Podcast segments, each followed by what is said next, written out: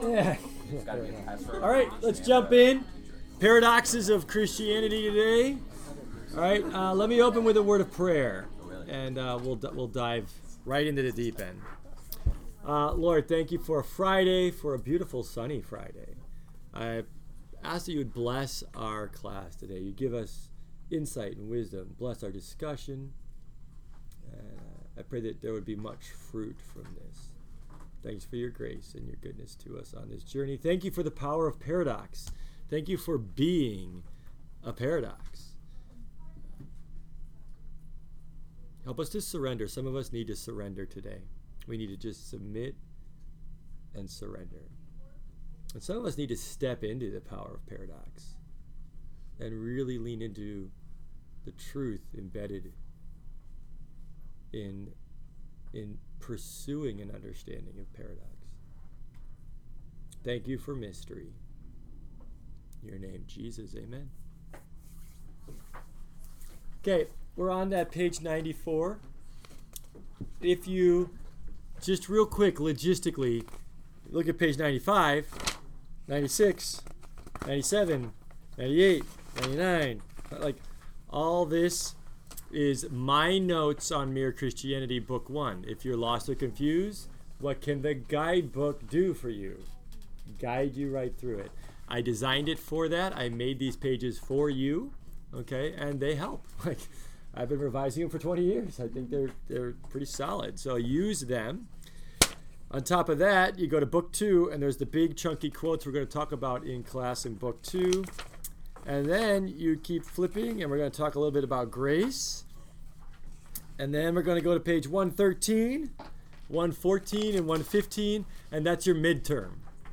It's coming. If you want to start, pick one of those four things to do, show me that you've learned, and you'll get a great grade.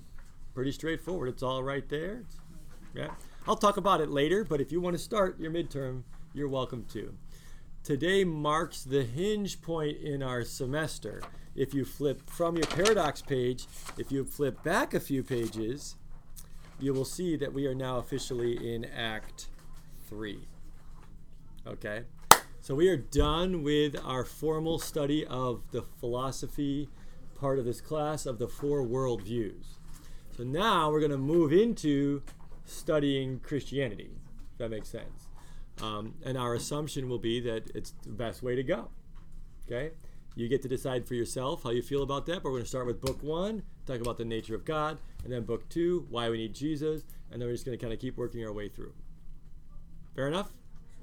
On Monday, we will look at the silly strips concept and this painting, the Last Supper painting, which is on page 88.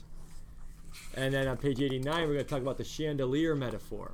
Technically, I should probably do that before we study paradoxes, but I like doing paradoxes first. So we're going to do paradoxes and then we're going to back up to those and then we'll move right into mere Christianity. All right?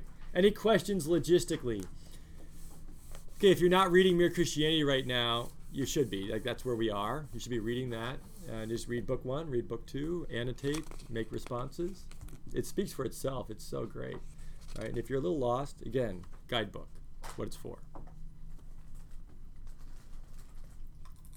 Okay, let's keep going then. If there aren't any questions. Um, I love this talk. It might be one of my favorite talks, probably because it's had the most dramatic change on my life. This concept of paradox has provided so much freedom and joy for me. I've had to surrender to its mystery, but I love it. I love what it does. One of the reasons why we have to stop and talk about it before we move forward is because, quite frankly, if you don't understand just conceptually paradox and what it is, you're going to struggle with Christianity. Uh, Barna has all this research out right now. Maybe you've heard about the stats with 70 to 80 percent of people after they're done with high school and they hit college, they leave Christianity or they leave the church. I'm like, yeah, fair enough. Some of those churches needed to be left. you know, like not to bash them, but like some of them are really unhealthy. Does that make sense? But a lot of them are unhealthy because they don't understand paradox, But I actually think a lot of college students chuck their faith because they bump up to some really hard things in our world and some hard things about God. They don't know how to handle paradox. And so they chuck it. It reminds me of the passage in Scripture when there's all these disciples and all these people who want to follow Jesus. And he's like, oh, yeah, by the way, you want to follow me? You got to eat my flesh and drink my blood. They're all like, what the heck? Freak. You know, like, and what do a lot of them do? They, they literally, they, they leave. They're like, see ya. We're not going to do that because they don't understand him. Not understanding Jesus causes people who love Jesus to leave Jesus. These were disciples who left him. I love it. He turns to Peter, "Hey Peter, you gonna go too?" He's like, "Where else would we go?" You know, like that. You've got, you've got it right here. So we're not gonna go anywhere else. But yeah, what you just said is really weird. and he embraces the mystery of it. And and then at the Last Supper, it's like, oh, click, right? So I challenge you, if you're, for many of you, what you're so mad at about God right now it's paradox. The thing that you hate about this church, probably paradox. The thing that makes you not want to be a Christian, paradox. The thing that makes chapel repulsive to you, paradox. like we can, I, I'm almost positive I could just go right down the list. And that thing that's, hey, how's it going? You're welcome to hang out. We're doing paradox. So. If Grace was here. What? If Grace was here. I know. Look at that. All right. Hey, good to see you. How are you? Good. Welcome to Paradoxes of Christianity.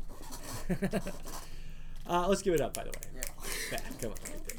It's fall break. So Fall break. Decided to stop in and say hi. Beautiful day. Yeah. Um, and so I say all that as kind of a prep here. This is huge for Chesterton after the thousands of books that he read, after all the stuff that he went through. In his book, Orthodoxy, paradox is what fi- finally lets him into Christianity. He was like, yeah, but yeah, but yeah. And then finally, paradox unlocked that door, and he was able to peek in and go, ah, right? And once he could unlock it, he was able to flourish in it. Fair enough? Questions so far? All right, so let's start where you guys are. Um, I think it's a good place to go. What are the cool quotes that you found in this or questions that you have from your reading? I think I had about 58 out of 90 of you do the homework by today, which is finding quotes and writing about it. So if you did it, you've got stuff to share today, right? Let's share. What are the cool quotes or questions that you have? Anybody?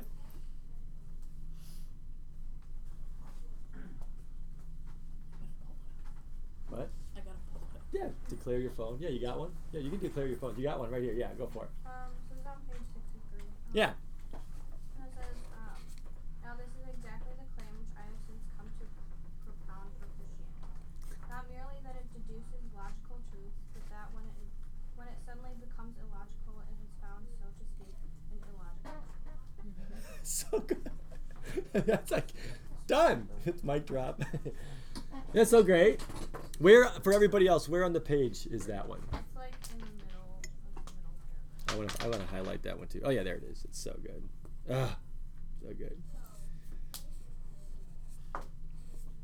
Why'd you like it? Um, I just think it makes a lot of sense. Yeah. Which is funny because it's talking about. I know. That's so great.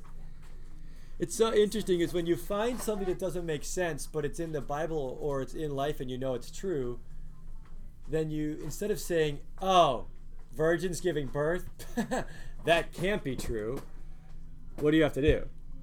Oh, yeah, virgins giving birth? I guess the truth is that weird. right? Like instead of saying it's not true, we say the truth is strange or the truth is illogical. Does that make sense? I love how he just in one sentence is able to like boom nail that. Some of us need to do that. You're like, oh, three can't equal one. That can't be true. Versus no, actually three equals one. Thanks. It's a great one to start on. Anybody else quote that they found or question? Yeah. It says, um, it is very hard for a man to defend anything of which he is entirely convinced. Because that ti- kind of talks about like when we were like at the beginning of the year, that you were like, "Can you prove anything?" And then like three of my other classes were like, "No, you can't." I was like, "I guess I can't prove anything." but yeah, it's like the whole trust Yeah, and it, he says, not proves. He says convinced. Mhm. Convinced. I, once you're finally convinced of trusting what you believe, ah, but then can you really describe it to anybody? no, because it's what? Indescribable. It's everything. It's everything. You've accepted reality. Nice. Great quote. Other cool quotes. If you haven't read this, don't miss it. Like it's so rich. Yeah, what do you got? Once one believes in a creed, one is proud of its complexity, as scientists are proud of the complexity of science. And a stick might fit a hole or a stone or hollow by accident, but a key and a lock are both complex. And if a key fits a lock, you know it is the right key. I thought that was interesting just because you see so many people convinced that they're right. Mhm. Or like so many people are confident in the same way that we're confident in God. And but it's just saying that like once you know, like you can't mistake the wrong key for a lock. Yeah. And so I think that was very The more you read this, the more you realize what he's saying in that quote. Is he's saying, guess what? Paradox was the key. Because I was like, but this, but this, and then this, and like this, and then you're like, ah, it's just not gonna work, and so you feel like you can't get the door open. Paradox, click. You're like, oh yeah.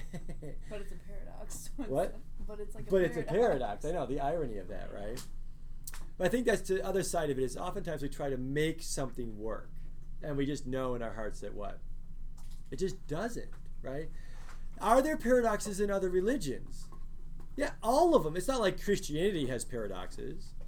I was thinking about maybe if I ever do PhD research, I would research the world's paradoxes and riddles. That that would be crazy. God, I was talking about roller coaster ride, but you realize like paradox for atheism. It looks like you have free will, but you don't. And you're like, but how do you feel after that one? Uh, you're like, okay. Or paradox for Buddhism. You are trying to cease to exist so that you can s- exist as God, which means you cease to exist. All right, like okay, like you see how like these are powerful paradoxes, but they don't really leave you satisfied at the end, do they? Or the the monism one, right? You get to strive to become God, and when you do that, you'll realize you already are, which means you're not yourself.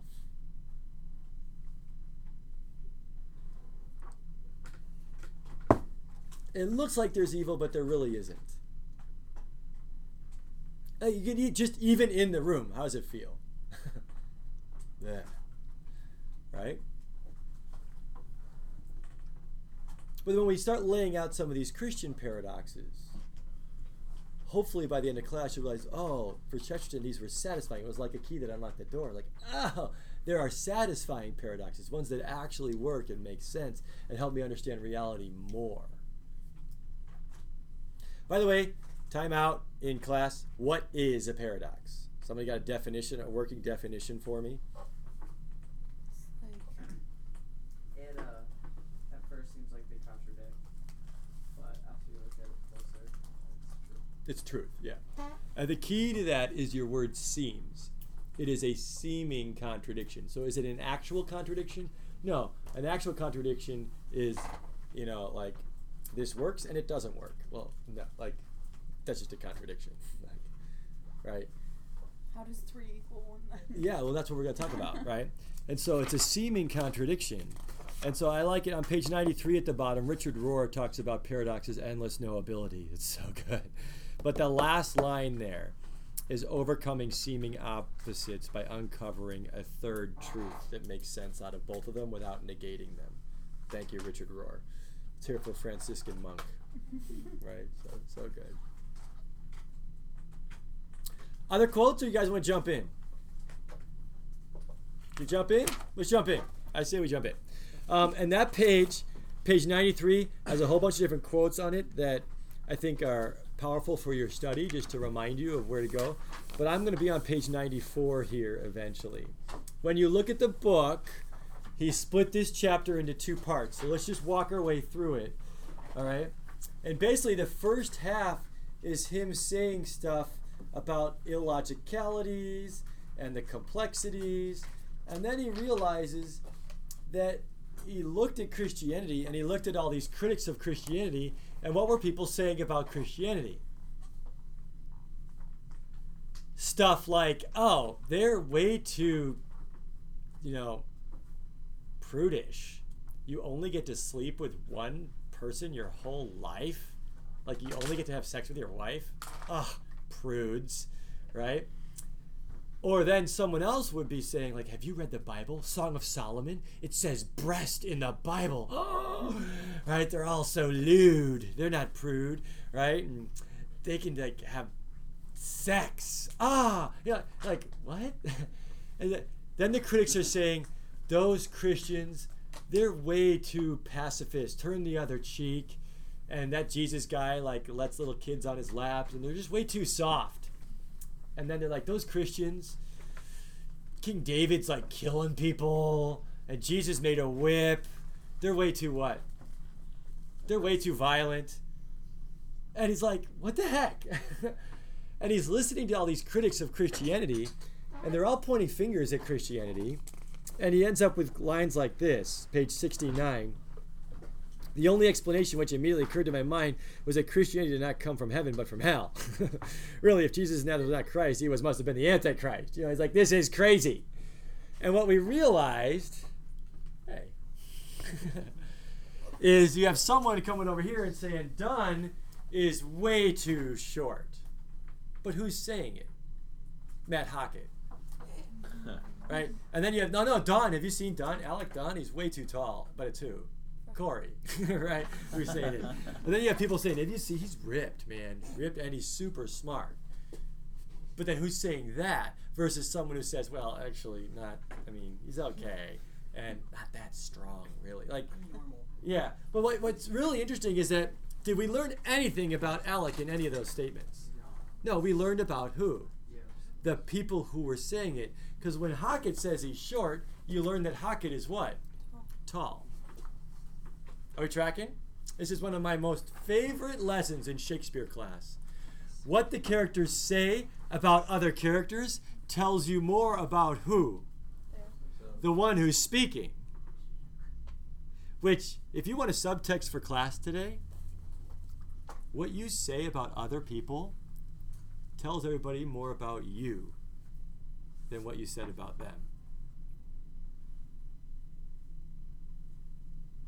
Maybe that hit. okay. That's pretty powerful. Yeah.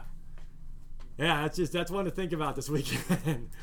Watch your tongue, right? That'll stick with you. Yes, it will. but I, let's add that now. Some of you need to do this when you head off to college with all the critics of Christianity. Come on, everybody, go grab your fingers. Let's go. Or go like this. Ready? Go for it. Come on, cover your ears. Because there's going to be people in college who are going to say that Christians are crazy and they're dumb and they're not smart and they don't know what they're talking about. And there's going to be Christians who say that you're way too snooty and arrogant and prideful and that you're not generous at all. You should like. Then you're gonna right. Okay, pull it up. What did Chesterton have to do with all the critics? Plug his ears and cover his ears. And at some point, you may in your life need to just stop listening to that professor or that pastor or that critic or that Facebook post, right? Because you'll go nuts. Chesterton was going nuts. He's like, Christians are evil and they're awesome. Like, what the heck? What are they? Now, can you just plug your ears your whole life? No, and you'll miss out on a lot of truth. But if you're getting confused or overwhelmed, you might need to stop listening to other people talk about Christianity. Fair enough? They're probably revealing more about themselves. And the guy who thinks that we're all a bunch of prudes wants to have sex with 20 people. you know? And the person who thinks that we're all too loose is someone who thinks that no one should ever have sex. You know, it's like, what the heck, right? Like they're telling us more about themselves than about Christian doctrine. So is it usually like the opposite? Like someone who says someone short is usually tall and someone Yes and no. That's what I'm trying to say is you may just have to do that. Now, are there critics who really know how to talk about this stuff in a healthy, clear way? Mm-hmm. Yeah, and you, you got to find those people, right? But just be careful what professor you listen to. He might be ranting about Christianity, right? Because he hates Christians because some Christian hurt him when he was a kid. Like he's telling you about himself. He's telling you nothing new about Christianity. Fair enough. Yeah, because I was thinking, I was like, well, what if you're like, oh, this person's so mean? It doesn't mean you're nice. No, Right? That makes sense? Yeah. Yeah, I'm just saying, just be careful. But here's the real problem for Chesterton: is then he picked up the Bible and looked at it, and what did he find out about Jesus? he's all over the map, right? Like he's literally making whips for people and then saying, "Turn the other cheek," and then he's like, "Let the children come," right? He's this really safe dude, and then he's flipping tables over, and you're like, "What's up with this guy?" Right? So now Chesterton's like, "What do I do with him?" And uh, he realized that there's got to be truth somewhere in here that I'm missing. And so here we go paradox. Go to page 94, and we get this. Then in some quiet hour, a strange thought struck me like a thunderbolt. Epiphany moment. And he talks about the person who's the odd shape, but maybe they're the normal shape, right? And on page 70 at the top, he says, Perhaps, in short, this extraordinary thing is really the ordinary thing, at least the normal thing, the center. Perhaps, after all, it's Christianity that is sane and all the critics that are crazy. yeah. And then he found the lock and the key, and it works. So now, if you want the crux of the chapter, which is where we're going to go right now, paradox helps us understand truth but you have to make sure you don't water down the opposites in the process. People often think that paradox is a cop out, and they're going to tell you that. They've told me that a whole bunch. I'm like, if it is a cop out, then it's not the truth. Real par- paradox works by holding the truth in the center and these extremes out here on the ends. Ecclesiastes talks about this in chapter 7. The man or woman who fears God will avoid all extremes, but he will hold on to the one and not let go of the other. That's why I have the dude who's up there slacklining. You have to do what in life? Make sure you're what? Balance them out. If you don't balance them out, you're going to fall to one side or the other. That's where the heresies come in. That's where the bad doctrine comes in. Take it to doctrine class. You'll see it all over the place. If you don't get the paradox, your doctrine's going to be off and abusive often. Fair enough? That's why it's such a big deal. So he uses courage. Here's what I love. Page 72, he uses, anybody see the quotes on courage? Oh, so good. And I like that he uses courage because is courage like some Christian thing? No, it's a it's a human thing. Every culture, every human appreciates someone who's courageous, right? Not just Christians. So ready? I got to get up and walk around. You have to watch out here. All right? But he says it right here on page 72. Someone who is courageous, right, is continually stepping within an inch of death, but with a carelessness about dying. Now, wait a second. That makes them courageous. Here's the key if you want someone who's courageous, they have to be willing to die, right? Willing to die. Got it? How much so? The more they're willing to die, ironically, the more courageous they're going to be. They'll run out in front of bullets and buses and they'll jump to save people, right? Greater love has no one than this that they would do what? Lay down their life for a friend. So you have to be willing to die, but what happens if you want to die? Like, oh, I'll die, but I actually hate my life. Is that no? Seriously, you're you're in the trenches, and one guy, we need to get out there, the guy's like, you know what? I hate my wife, I hate my kids, I hate my life, I got nothing to live for. I'll go. Is he gonna get the big badge of Medal of Honor? Look, is he being courageous? No, he wants to die. See, that's not courage. You have to add in what to get courage in the center? That you love your life. See, the more you love your life, the more you're willing to die, the more what? The more courageous you are. But if you water down their willingness to die, I love my life, I love my wife, I love my kids, I love my job, I don't really want to die, well, then you won't be what? you won't be courageous. You have to have what? You have to have both, or you don't get the truth of courage. Now it's a paradox because wanting to live but being willing to die, does that make sense? Only in what? Courage. So that's why you have the firemen on 9 11 when the building is literally falling down. Do they want to die? No, but are they willing to? That's why we build a monument for them. Because they were what? Courageous. So many people, I see it all over the news and on the internet. Those stupid Christians, why don't they just move out of that dangerous zone where they could die? Because they they don't want to die, right? Like they just must want to die. No, do they want to die? No, they don't want to die, but they also want to proclaim the gospel. So we call them martyrs when they die, not suicides. See the difference? Because they want to live, but they're willing to die. Are we tracking? Uh, we could up the ante here. I, I actually believe that Paul the Apostle, apart from Christ, might be one of the most courageous people on the planet. Right? And by the way, someone needs to paint a picture of that dude. Broken bones with rods, rocks thrown on him twice and left for dead, shipwrecked, 49 lashes, three times with the ancient whip, thrown in ancient prisons. must have been all scarred up, man, right? Hey, I want you to love Jesus. He's like, okay, whatever you say, dude. Right? Like, Paul says to live is Christ, to die is gain. So, does he want to live? Does he have purpose to live? Yeah, to spread Christ's kingdom, but he's ready to what? He'll die anytime because he knows he's going where? Maybe that's why he could be so courageous. Is if we actually knew that we didn't have to be afraid of death and we actually really had a purpose to live, maybe we'd be more what? Look at Jesus. The dude is sweating blood right before he's going to die on the cross. Does he want to die on the cross? The, yeah, he doesn't. He says, Take this cup from me. But then, is he willing to die? Yeah, thy will, not mine. Talk about bravery. He knows he has to take on all of our sins. Oh my gosh. Who wants to do that? right? Are we catching the paradox? You water down the desire to live, the guy's not so courageous. You water down the desire to die, the willingness to die, the desire to even die, and you're just going to stay alive and you won't be courageous. Are we catching it? So now we got about 10 minutes. Let's go for it. Ready? Set, go.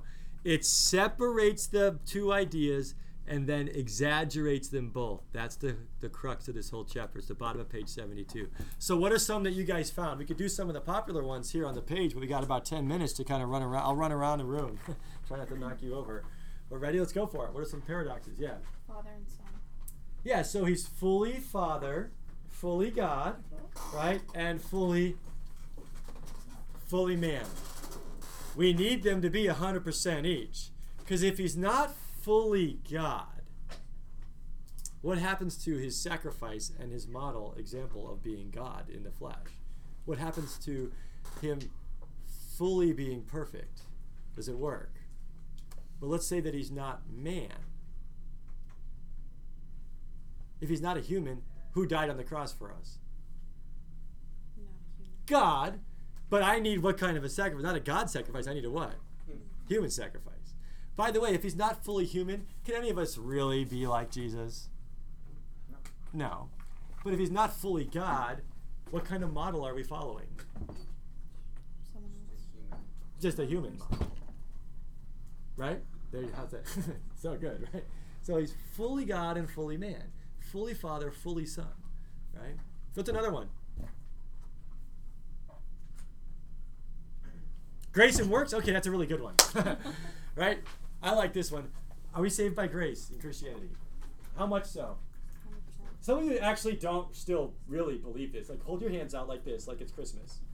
Hey, hold them out. All right, ready? And saved. Done. What'd you do? You smiled and said yes.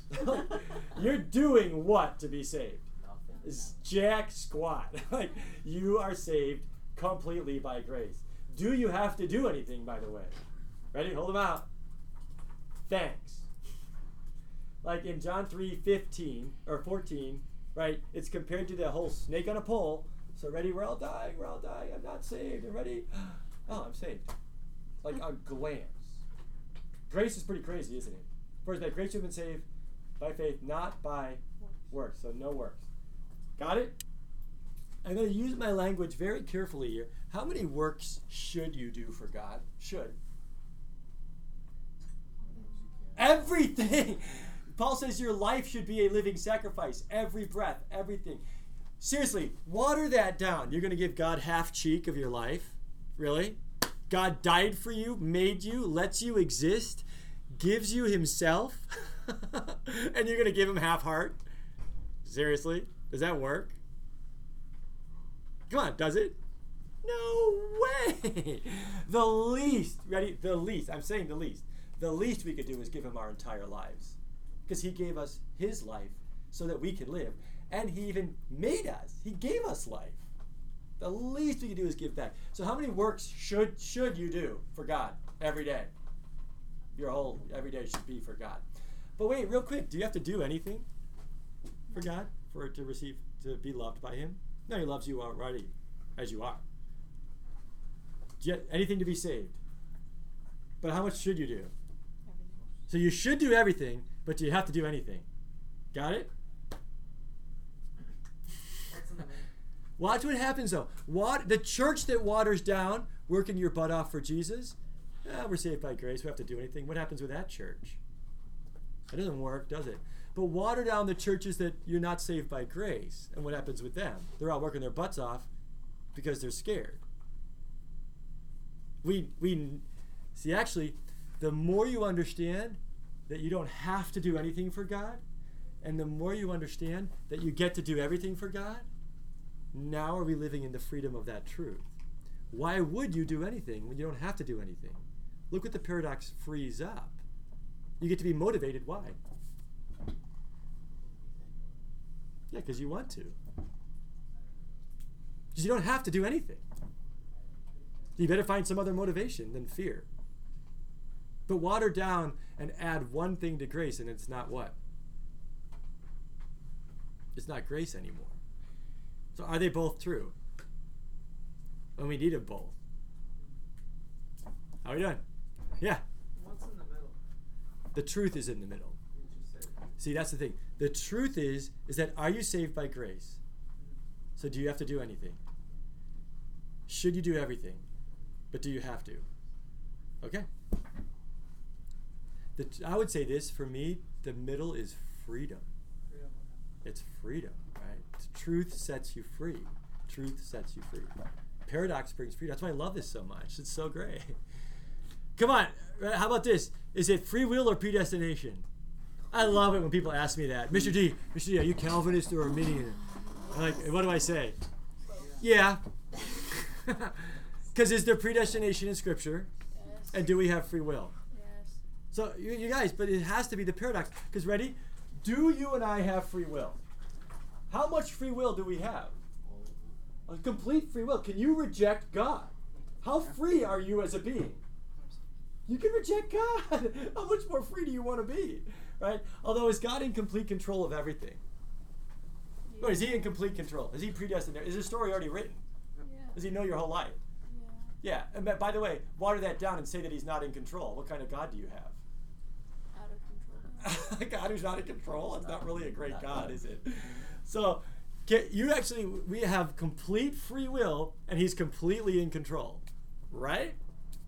Everything's predestined, and we have free will, right? But where's the freedom in that? Well, the freedom is is that do you make real choices, and is God in control? yeah, but how Do you need to know? Okay, if you need to know, good luck. Can you know it? I don't know. No, because you're not who. Exactly. So what the freedom comes in is that what's your responsibility with your free will? To make good choices. Yeah. What's God's responsibility? To be in control of everything. So you be you and let God be God, and right in the middle you get a nice relationship. So just like don't worry about it. Do you, well, what, what does Jesus say about worrying about things? Can you can you change any of it? He says, "Don't worry about your life." right? Yeah. But you guys, seriously, this one's huge for philosophy class. Because water down free will and say we don't have free will. What philosophy are we at that point? If there's no free will, what are we? We- We're materialists or monists. And water down God being in control, and what happens philosophically? If God's not in control and we are, then we become who? God. Well, what's that? Monism or materialism. or potentially Buddhism if you can make it. But right now you're a shadow. Like this paradox, we need the paradox of that in order to understand theism, or theism doesn't even exist if they're both not true. Come on, what's another one? So fun. Strength and weakness be one. What was that? Strength and weakness. Oh, I love that one. When I am weak, he is strong. Isn't that awesome? So I, I think like this comes with it. We're we're what? Weak. like I mean, I know we're strong, but we're what? Compared to God, we're super weak, aren't we? So I'm complete I am so weak. Do we need to hold on to that? Yeah, without God, I'm literally just dust. Right? So I'm weak. How powerful are you? Powerful. No, no, how powerful are you? Come on, dude. You've got who in you? God. how powerful are you? Pretty powerful. Actually, you're in the image of who? God. So that's that's pretty what? That's pretty legit, right? That's awesome. But wait, actually, how how powerful are you? I mean, you're just a pile of dust, right? But you're so totally what? Yeah, right? Now watch what happens. If you forget that you're dust and you only think you're powerful, what could that lead to? right? You thinking you are God. But if you don't remember that you're in the image of God and you have God in you, how many people walk around Wheaton Academy, oh, victimy and whiny and crying, I have no power in my life? Does that work? I'm dirt, I'm dust, I'm nothing. That doesn't work. We need what? I had someone, one of my mentors, love him, handed me a two of clubs. and he's like, don't ever forget that you're a two of clubs. I'm like, What? thanks. All right. He's like, by the way, God could win with a two of clubs. I'm like, that's cool. right?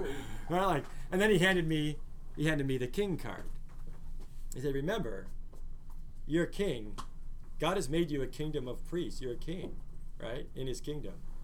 You're a son of the king. I'm a prince. And I'm also what? I'm a two of clubs. Like compared to God, seriously, compared to God, Mr. D, God, I'm what? Maybe a pile of dust, maybe. but if we remember, if we if we lose them, right? If you forget that you're powerful, you're going to be a victim, right? But if you forget that you're just dust, you're going to be an arrogant jerk. And actually, you're going to misinterpret verses like, you know, all things are possible, which means I can do whatever I want. Like, does that work? No, like, is that right? All things are possible in that relationship and understanding. Have a nice day. Have a paradoxical weekend. Oh, jeez. hey, the goal is not to help you understand all of the paradoxes. If you're leaving today with, oh, I think I know what paradox is now, that was the goal of today. You have the rest of, not, not joking, you literally have the rest of your life to figure out what? The truths of these paradoxes. I guarantee you, if you pursue the truth, it'll be worth your while. Powerful stuff. Nice job today, you guys. You're awesome. He's so happy. You too. I gotta hit off here. Yeah. That was fun.